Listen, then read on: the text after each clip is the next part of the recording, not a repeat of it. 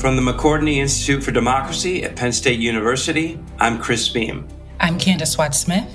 I'm Jenna Spinelli, and welcome to Democracy Works. Our guest this week is Jamila Michener, who is an associate professor of government at Cornell University and author of the book Fragmented Democracy Medicaid, Federalism, and Unequal Politics. This book has been out for several years now, um, and but I, I really think that uh, some of the things that we're seeing happen right now with the rollback of some of the pandemic era expansions to public assistance broadly defined whether that's housing assistance or food assistance or things like medicaid. Jamila and i talk about that in the interview but i think this is a really important time to be thinking about how the distribution of these benefits, this assistance, uh, it has impacts on federalism and equality and our democracy more broadly.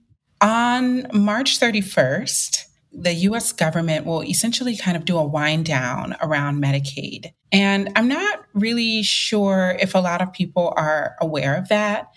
And I think it's really, I, guess on some level, it's really good to have Jamila here right now as a scholar of race, of poverty, of policy, she makes salient millions of people who are otherwise made invisible to most people. Her Twitter handle is Poverty Scholar. And I just, I really admire Jamila. As an academic, her work is really careful and it's often beautifully written, but also she does the work of turning common sense on its head and really ask us to think about the assumptions we make around poverty and poor people. So, for example, I think the fact that there's not a huge headline about the unwinding of the COVID 19 related Medicaid unwinding tells us that the media is not necessarily speaking from the perspective of people in poverty. So her work kind of asks us to think about, you know, under what conditions are we really seriously considering the well-being of poor folks? And what does it mean that we may or may not care about a large and sometimes growing group of people for the health of our democracy? It is striking that there isn't more news around this event. I mean, you know, COVID is no longer emergent, you know, whatever its status. And, and so it's that, you know, some of the expansion of Medicaid happened around that, well, much of the expansion. But we're still talking about, you know, somewhere around between 80 and 90 million Americans, which is just a staggeringly high number. And, and the idea that, um, that this is going to go away is going to have significant impacts with regards to healthcare, with regards to health outcomes, with regards to what happens to rural hospitals, what happens to, you know, hospitals in urban settings where they're suddenly overwhelmed. Going back to emergency rooms serving as points of care or uh, entree into the healthcare system. I mean, we don't really know. And, you know, you hear these wide estimates about how many people are going to go back to being uninsured between what is it between 4 million and 15 million something mm-hmm. like that yeah. but it is a a big event and it's a big event for an enormous number of Americans and there are no Americans who won't feel the impact of this so you know, we expanded Medicaid enrollment and allowed continuous enrollment because there was a recognition that people needed health care during the pandemic. Is that not the same when we do not have a pandemic? So, you know, one of the things I think that Jamila's work highlights is that policy telegraphs messages to the public about who is deserving and who is undeserving, who should be cared for and who shouldn't, who should be able to live with dignity, who should be able to participate in politics. And so, you know, there's oftentimes we talk about, you know, low income people and people facing poverty don't participate. Well, what kind of signal are we giving to people to say, we actually do not care if you are or are not insured? And, you know, just to kind of be more nuanced about it is that because Medicaid, and we can talk more about this later, because Medicaid is um, partially allocated with state funds, that some states have a higher tolerance for inequality than others. Some states have a higher tolerance for undemocratic institutions than others. But, you know, here I think that all of this helps us to kind of see that our policies tell us something about our own values, about who we value, what we value, and the extent to which we're willing to make sure that people have what they need.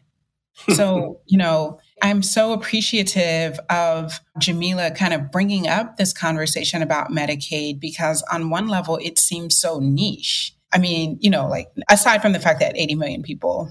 Yeah, that's not a, that's a pretty big niche. but but like policy wise, right? It's right. not really a policy that people think about a lot. But when we start using it as a case, we can see the things that it highlights about poverty, about inequality, about federalism, about um, racism. democracy, about racism, about representation. All of these things are really illuminated when we start unpacking how Medicaid works and doesn't work for Americans. Well, and when you, I mean, with respect to Medicaid, you know, you have Exhibit A, and then Medicare is Exhibit yes. C, you know, and so you can see in stark contrast how these programs that are ostensibly are meeting the same need are just yep. understood and treated so incredibly different. Yeah, and I think we do definitely talk about that in the interview the difference between Medicare and Medicaid politically and mm-hmm. how that impacts the way that recipients of those programs view themselves and their sense of political agency. That's a word that comes up a lot. So, thank you both for setting the table there for us. And let's go now to the interview. Jamila Michener, welcome to Democracy Works. Thanks for joining us today. Thanks for having me. So, you know, as I was reading through your book, Fragmented Democracy, I, I wrote in my notes that on the one hand, it's about one very specific policy program that's Medicaid, but it's also in some ways about everything, about all of the ways that um, it's a much bigger conversation about equality and policy and democracy. And so I guess I wonder to kick us off here, you know, how you kept those two thoughts in your head at the same time as you were working on the book and and in the work you've done after you know focusing on this very narrow policy on the one hand but also zooming out and thinking about and telling this much bigger story yeah that's a great question i love that you can see both of these at the same time when you look at the work honestly i started in a more focused place, um, which was because so much of the book was grounded initially in what I learned from people when I talk to them in a way that brings you like very much to the micro, you know, like you're talking to people about their experiences. And so you are thinking about a specific program, specific people, how they understand it, how it affects their lives. And for me, that kept it really interesting because it wasn't just some abstract theoretical concept. It was very real in uh, very many people's lives, you know, even more people now than when I wrote the book, right? What is upwards of 80 million people on Medicaid at this point. So it's in one way, I thought I'm going to write a book about one policy. That policy might as well be one that like tens of millions of people rely on because it, it might be one policy, but it has a really big imprint in people's lives. But then as I talked to people, I realized this wasn't just about one policy. It was about the structure of our political system and the structure of our political lives, right? And so I didn't start off thinking, I think if I started off thinking, I'm going to write a book about federalism and political equality and political institutions, and I probably would have been overwhelmed, honestly. Uh, but instead, I started off thinking, I want to understand this program, which is huge and important, and what it means in people's lives, and specifically what it means for democracy. And then I kind of panned out as I learned, and it ended up being about these bigger things. But that was a process that happened slowly. So I was able to ease my way into it and not be like too overwhelmed. And, and I want to come back to some of the other ways that the inequality that you described is playing out across other policies. But uh, can you talk a little bit about the history of Medicaid? Was the inequality that you discovered kind of baked into it from the start, or did it evolve over time as, as the program expanded? Yeah, I love that. You know, the answer is both. It was baked in from the start and then it evolved continually over time. I mean, Medicaid, although it's huge now and it's a lot of kind of state budgetary footprints, even the federal budget, um, it started off understood to be a program or designed to be a program that was going to be pretty small, right? Like all the action was in Medicare. People who were over 65, elderly people, were very much understood at that point when Medicaid first kind of came into being in the 1960s. The, the people who were understood to be the most in need and also the most like politically powerful who really needed to be responded to on a policy level were like elderly people who had very few options when it came to health insurance and very great needs. And so a lot of the focus at that time when the legislation was being developed was on Medicare, right? Understandably so. And so Medicare was designed in a way that reflected the fact that policymakers really wanted to serve this over 65 constituency. It was universal, anyone over 65 can get it. It was centrally administered. It's not like what state you live in changes what mm-hmm. kind of Medicare you get. Medicare is Medicare no matter where you live. It was a social insurance program imagined as something that people would pay into and then be able to rely on when they got to be older. It was all the things that we often really like about the way social policy is designed. And it was for a pretty sympathetic group of people, like elderly people, you know, who have worked hard their whole lives.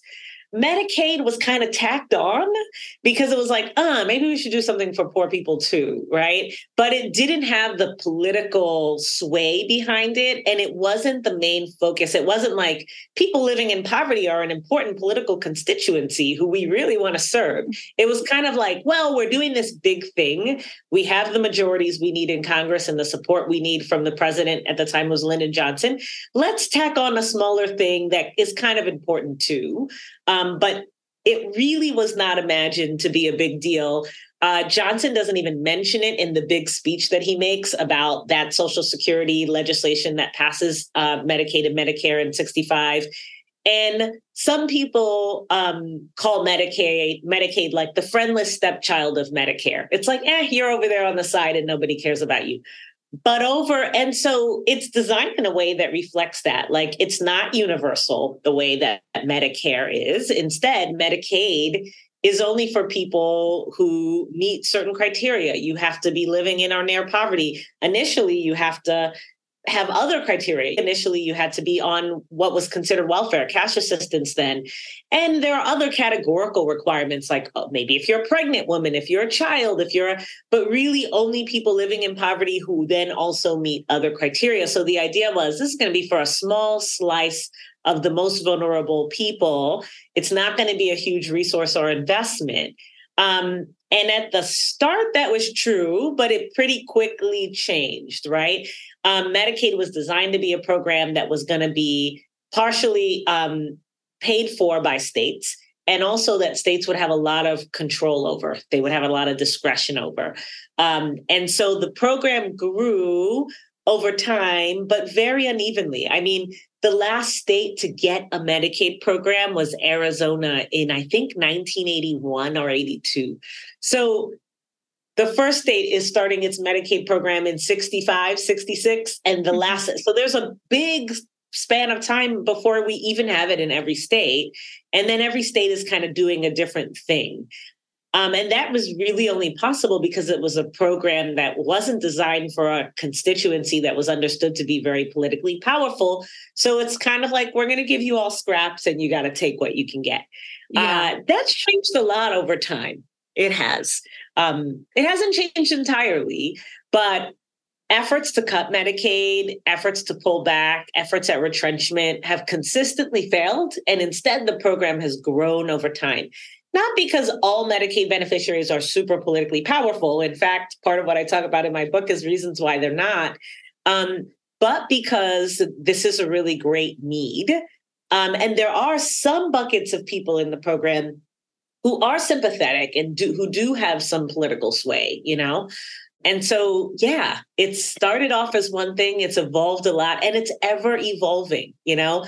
the pandemic brought a real expansion expansion in the sense that more people got on the rolls because hey there's a pandemic and you want people to have health insurance so that they can get coverage um, and also the federal government said you know we're going to give states more resources for medicaid but we're going to require that they don't churn they don't turn mm-hmm. people away or t- take people off the program and so that was the status quo for the last few years during the pandemic pretty soon at the end of you know march that's no longer going to be the case. And states can start churning people off the pro. So this 80 plus million people that we have now, that number is going to plummet back down. So to say this is a program that is ever changing, it's mm-hmm. literally happening right now as we speak. Yeah, I'm glad you brought up the kind of political agency and the difference between how the program, how Medicare and Medicaid are, are thought of politically, because as you were describing, you know, Medicare is universal on this focus on senior citizens who are and have been a very reliable voting bloc. I'm sure that played into the minds of, of the legislators who were involved in passing it. But as you tell in the interviews you did for your book, people who are on Medicaid don't have that same sense of political agency. Can you talk more about that? Where those feelings come from? I think this might be another kind of chicken and the egg situation. Like, do they feel politically powerless before they started on Medicaid, or was it a, a result of being kind of churned up through this system that made them feel like they didn't have much political agency in some cases as you said there there are certainly exceptions, but you know, my sense was that broadly the the sense of agency was fairly low. Yeah, I think that's right. I mean, baseline people who, the vast majority of people who are on Medicaid are people who are living in or near poverty. Many, not all, but many of those people have a variety of health problems they're facing. And so these are not the folks that are going to be the most politically active and have the most political agency, right? That being said, even if the baseline isn't like, this is the group that's going to be out there engaging politically, one of the things that I point out in the book is the ways that then once you enroll in the program, your experience with the program itself plays a role in further dampening your political wherewithal. And so when you give people access to a resource they didn't have before, and they know that resource comes from the state, it they respond politically. It's not as though Medicaid beneficiaries are just this political lost cause and these are people who were never going to participate anyway. Given the right context, the right access to benefits. And then you get health care. Maybe that means that you're less worried and you can now participate more fully in the life of your community and your polity. There are all sorts of processes and mechanisms that explain this. But the larger point is that a program like Medicaid shapes people's political lives. And when it's expansionary and it's generous and it reinforces human dignity, it can draw people into our democracy. And when it's retrenching and it's pivy and it reinforces alienation and stigmatization, it can push people out of our political community. And the book really focuses a lot on that. Since then, I've done more research and more thinking around the role of like organizing, advocacy, mm-hmm. and other community organizations, grassroots organizing. And that's another pathway where I've seen people bring in Medicaid beneficiaries and activate them. Some of these red states where we've got Medicaid expansion and we did not expect it, it wasn't accidental. It was because people organized to get it. And part of the way they did that was not by assuming that Medicaid beneficiaries are somehow naturally powerless, but by thinking about how to build power among that group. And so policy and people, organizations can build power among Medicaid beneficiaries, but it doesn't happen naturally, right? And policy actually has the power to do the opposite. It can erode and wane the power of beneficiaries, which isn't good for democracy as a general course of, of action. Yeah. And, you know, some of those expansions I know happen through ballot measure campaigns when you know that's a very particular type of tool and mechanism. And we've seen it happen across several policy areas where states that are stereotypically conservative pass what we might broadly consider progressive policies, whether it's, you know, marijuana legalization or minimum wage increase or changes to, to voting policies and procedures. And so I guess I wonder if you would consider Medicaid as an instance where the interests of constituents and people are not necessarily aligned with the interests of legislators and the incentives that they have. Yeah, I mean, of course, this really varies by state and it depends on who the legislators are. But certainly it's the case that because Medicaid expansion was associated with and came as a part of a larger package of policies through the Affordable Care Act, which is by some pejoratively called Obamacare, um, and by others, Obamacare is a compliment, right? It depends on where you're coming from.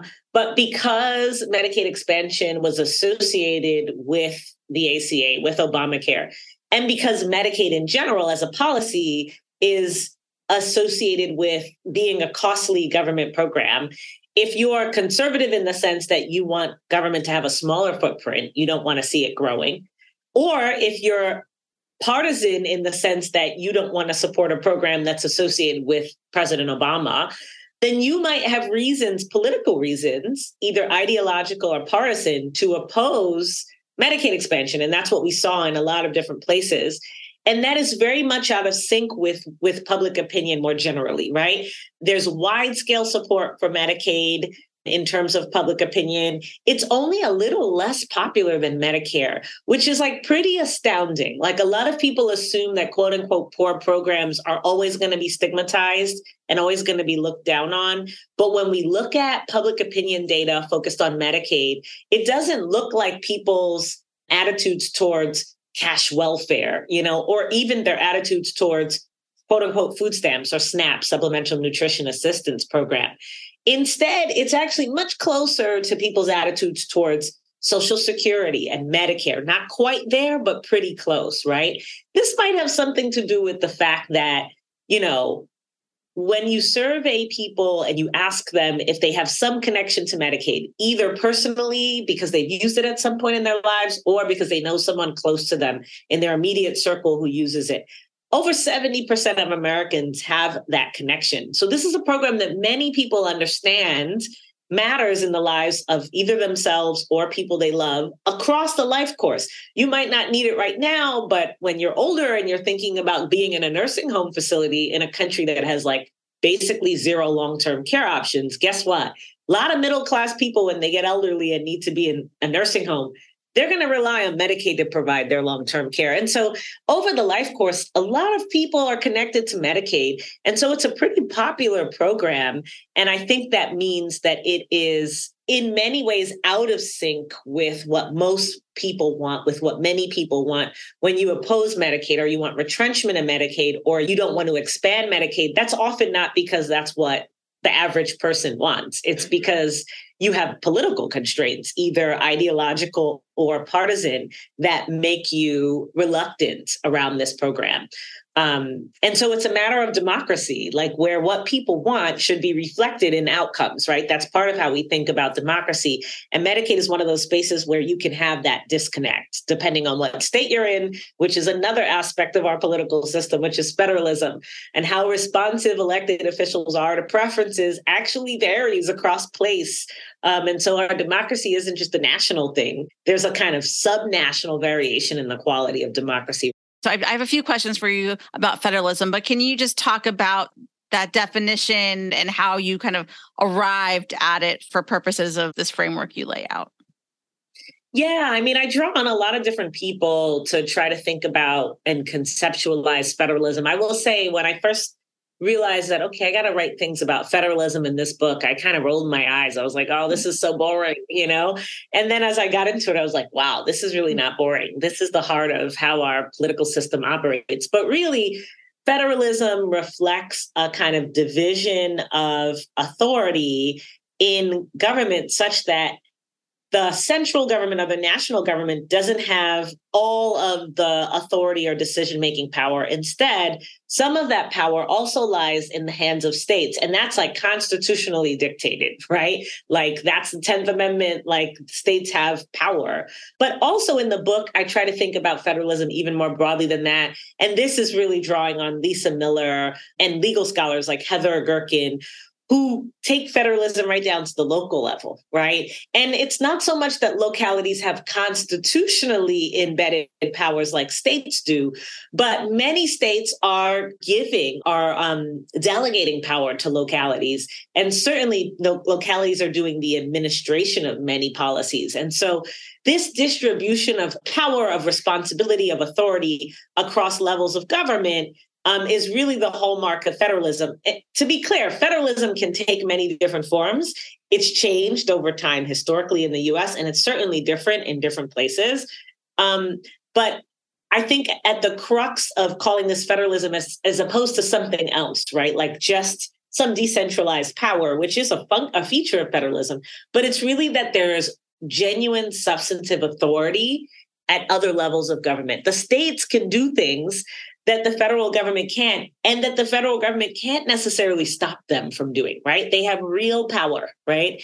And that also is true of localities to a certain extent a lesser extent but a certain extent. So i call it federalism all the way down from the top with the federal government through states and localities um, there's a different distributions of power and authority, and that has implications for how people experience policy, for the way policy is designed and administered, and ultimately implications for democracy. And is it possible to square federalism and equality, or to borrow a phrasing from a question I asked earlier, is inequality baked in to federalism? Yeah, that's a great question. You know, in some ways, inequality isn't inherently baked into all kinds of federalism. So, for example, some other federal systems, not in the US, have like fiscal stabilization measures built into them, right? Which means that if one state in the federation has like dramatically fewer resources than others, the central unit, the central government may give that state additional resources, redistribute more to them to sort of balance things out, right? So there are ways that you can design a federal, a federated polity, um, ways that you can structure federalism so that it is not such an arbiter of or harbinger of inequality, right? But that is not generally what we've done in the US. so I don't want to like impinge federalism as a kind of system in some universal, uniform, or inherent sense. But as federalism has been built and expressed and articulated in the context of the US, it has been a medium through which inequality has really been perpetuated.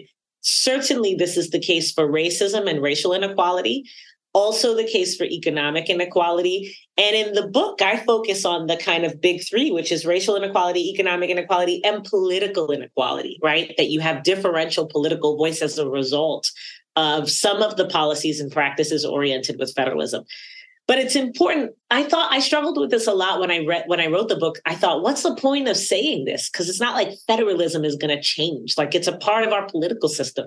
And the more I read about federalism, the more I learned about it, the more I became convinced that like we're not suddenly going to have like some kind of national everything where federalism goes away but we can certainly do it differently than we're doing it now. And we can do it in ways that push back against the kinds of inequality that maybe now we take for granted. That quality of life in Mississippi is going to be dramatically different than quality of life in Minnesota. Um, maybe now we take for granted that you're going to have rights and privileges in California and New York that you absolutely do not have in Georgia and Florida. But that doesn't have to be the case. We can have federalism and not have that. And we'll end here. Uh, I know you mentioned earlier that at the end of March, which would be right when this episode is coming out, there will be pandemic uh, related changes to, you know, not just Medicaid, as I understand it, but lots of kind of assistance that had been in place during the pandemic will be ending. So, can you just, you know, talk more about what that outlook is, what the kind of post pandemic relief era looks like, maybe not just for Medicaid, but taken more broadly into some of the other aid areas that were expanded during the pandemic years?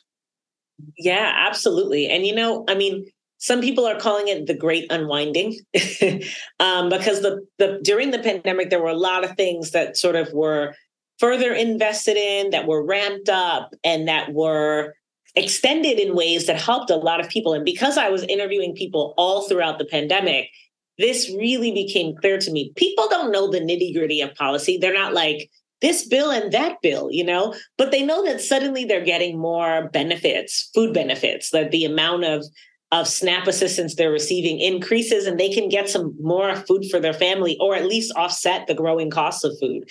And they know that they're not having to do as much. There's not as much administrative burden associated with getting help from the government. Um, they know they're getting emergency rental assistance, so they're able to stay in their houses. People know um, that things change and that it can make their lives like noticeably easier. And this great unwinding, the fact that a lot of the things that we ramped up, that we extended, that we expanded during the pandemic are now um, waning is a huge concern. It means for many people, they're going to go back to facing even higher levels of precarity, um, like they were prior to the pandemic or early in the pandemic. Um, but also, people now know it's not necessary. Like, oh, I didn't have to be living on the brink that way. It was clearly within the, the ambit of this of the federal government and state governments and local governments to provide these resources. And now I'm just going back to the way it was before. Many of these people are really hardworking people. I mean, I don't think anybody should starve or not have a roof over their head, whether they're lazy or hardworking. I think that's a matter of human dignity. But it's worth pointing out that many of these folks are not sitting around at home like, I want the largesse of the government. They're working really hard, getting paid not great wages, dealing with rising food costs, rising housing costs, rising costs of everything that aren't keeping up with rising wages, trying to survive. And during the pandemic, the government, federal, state, local, help them more. And now there's a decision to stop that. And so people have to live with that. Their kids have to have less food to eat. They have to have, you know, a harder time keeping a roof over their head and, and such. And I guess the main, the last thing I would say is that the great unwinding is going to be very uneven. And I know listeners will probably think this lady is obsessed with federalism. Maybe a little bit, right? Because of how much it matters in people's lives. I've worked with some states on how to manage the unwinding. And there are some states that are really working hard to make sure that anybody who, who is still eligible remains on these programs to really limit the amount of churn, the people coming on and off, limit the, the additional administrative burden that people face. There are states that are working really hard to do that because they don't want to see a mass exodus of people from government assistance programs. And there are states that are just counting down until they can get these people off the assistance. Um, and so, where you live is going to be a great determinant of how you experience this great unwinding. And it's arbitrary and it's capricious. And it means that some people are going to face pain, honestly, that they wouldn't have to if they just lived someplace else. Well, Jamila, thank you for your work shedding light on these issues and helping us think about federalism in this way. We will link to your book and some of your more recent work in the show notes so listeners can go check it all out. But thank you so much for joining us today. Thanks for having me. This has been a fun conversation. Always love to geek out about federalism. That was terrific and really lays out this book in a very clear and, and, succinct way. I think what is really interesting and distinctive about this book is how it uses a specific policy question and you know innovation to kind of get at this really woolly and complicated and important concept of federalism and it is you know, we understand, we Americans think about federalism as one of those, you know, really weighty words that we can just throw around and that it kind of like is a trump card on conversation. Well, this is just federalism, right? As we just noted in, in the last show about juries, right? Founders were scared of democracy and scared of giving this power to everybody but they were also very scared of unrestricted political power. And so federalism was kind of framed as this way to further restrict power, political power, and to make another level of checks and balances, right? So we've always had this idea that the states have sovereignty. Where, how much, uh, and how and when it competes with the federal government, who wins? These are incredibly fraught questions. They're incredibly mushy questions. There's no guidebook that tells you when one wins and when the other wins. And politicians are extremely good at playing both sides, right? And so when you look at Medicaid as opposed to Medicare, you see this concept in action and you see how kind of mushy and inarticulate it is. It's not going anywhere. Federalism is part of our political DNA, but it is also, you know, Medicare, Medicaid bespeaks just how complicated and politically expedient this concept can be. You use the word mushy, that Medicaid kind of illustrates how mushy this business of federalism is. And I think that one way to step back and think about this is something that you said earlier, which is we have case A, Medicaid, we have mm-hmm. case B, Medicare. Medicare, as Jamila outlined, was a policy that was intended to be strong, well put together, easy to get, that it is constructed to be not a prestigious program, but it is treated that way. And the people who get Medicare are believed to be and constructed as deserving. Mm-hmm. Medicaid, as she outlines, was kind of tacked on and then given to the states. And so, you know, on some level, we might ask ourselves, well, you know, Medicaid is very much a child of federalism. And why? Because we were willing to let states do what they pleased for a particular group of people. And there's another group of people that the federal government said, come hell or high water, we're going to make sure that they're okay. So, you know, I think that's right. I mean, I do think that Medicaid reveals, right, if you walk from one state to another, that your Medicaid benefits and eligibility can change drastically some people are actually making life decisions around what kind of health care they might get under a state Medicaid system. Voting yeah. is similar, education is similar. I mean, granted, like these are things that are given to the states. Like the states have power around voting, the states have power around policing, the states have power around education, the states have power around a lot of things. The federal government could, when it wants, Congress get itself together, could do very different things and set um, baselines and create incentives for states to produce better outcomes. And sometimes they do. And when they don't, and when they do, similarly, we learn what we value as a country. And so, you know, the kind of range and complexity that we see Jamila's book shows that range and complexity influences whether people are going to participate.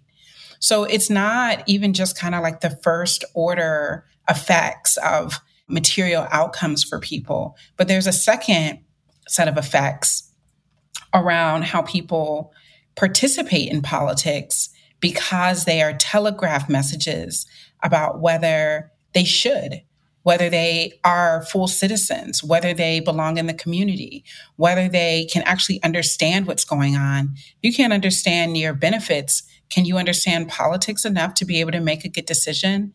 So, one of the things I appreciate about her unpacking the complexity is that it tells us not just about how well off a group may become or not become, but also what the kind of second order effects on democracy is and whether people um, want to participate after dealing with the state dealing with the state's red tape and dealing with the state's administrative burdens, um, that is something worthy um, of her work as well.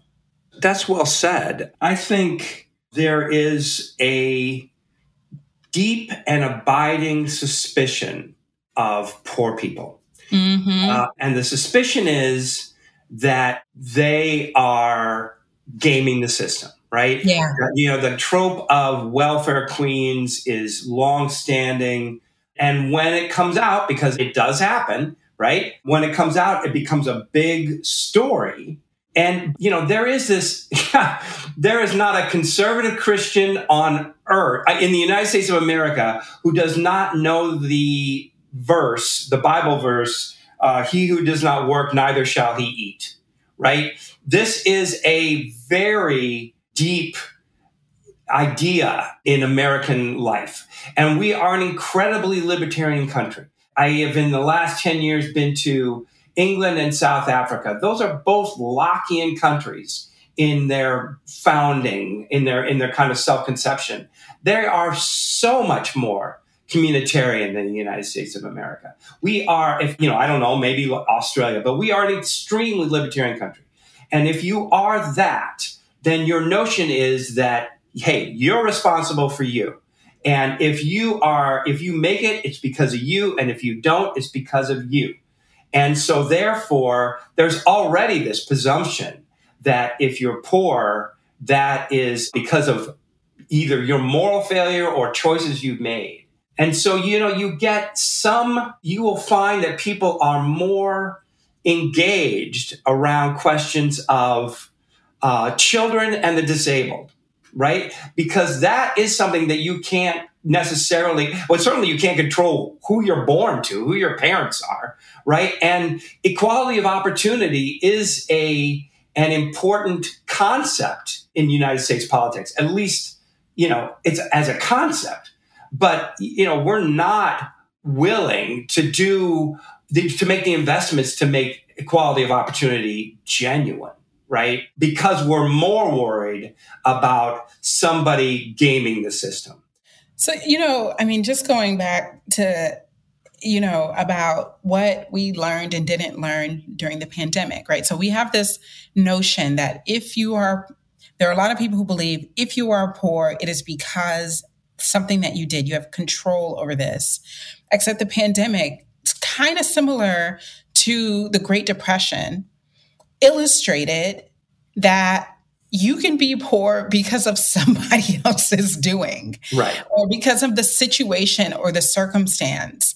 And that became very clear for a lot of Americans very quickly. Most Americans do not have enough savings to withstand one month of unemployment. And so, like, that kind of irony is that this kind of idea and value still is maintained even after recently learning, relearning this lesson during the pandemic. And I know that we didn't learn the lesson because the first kind of talk about unemployment benefits was that we need to end unemployment benefits because people are not working.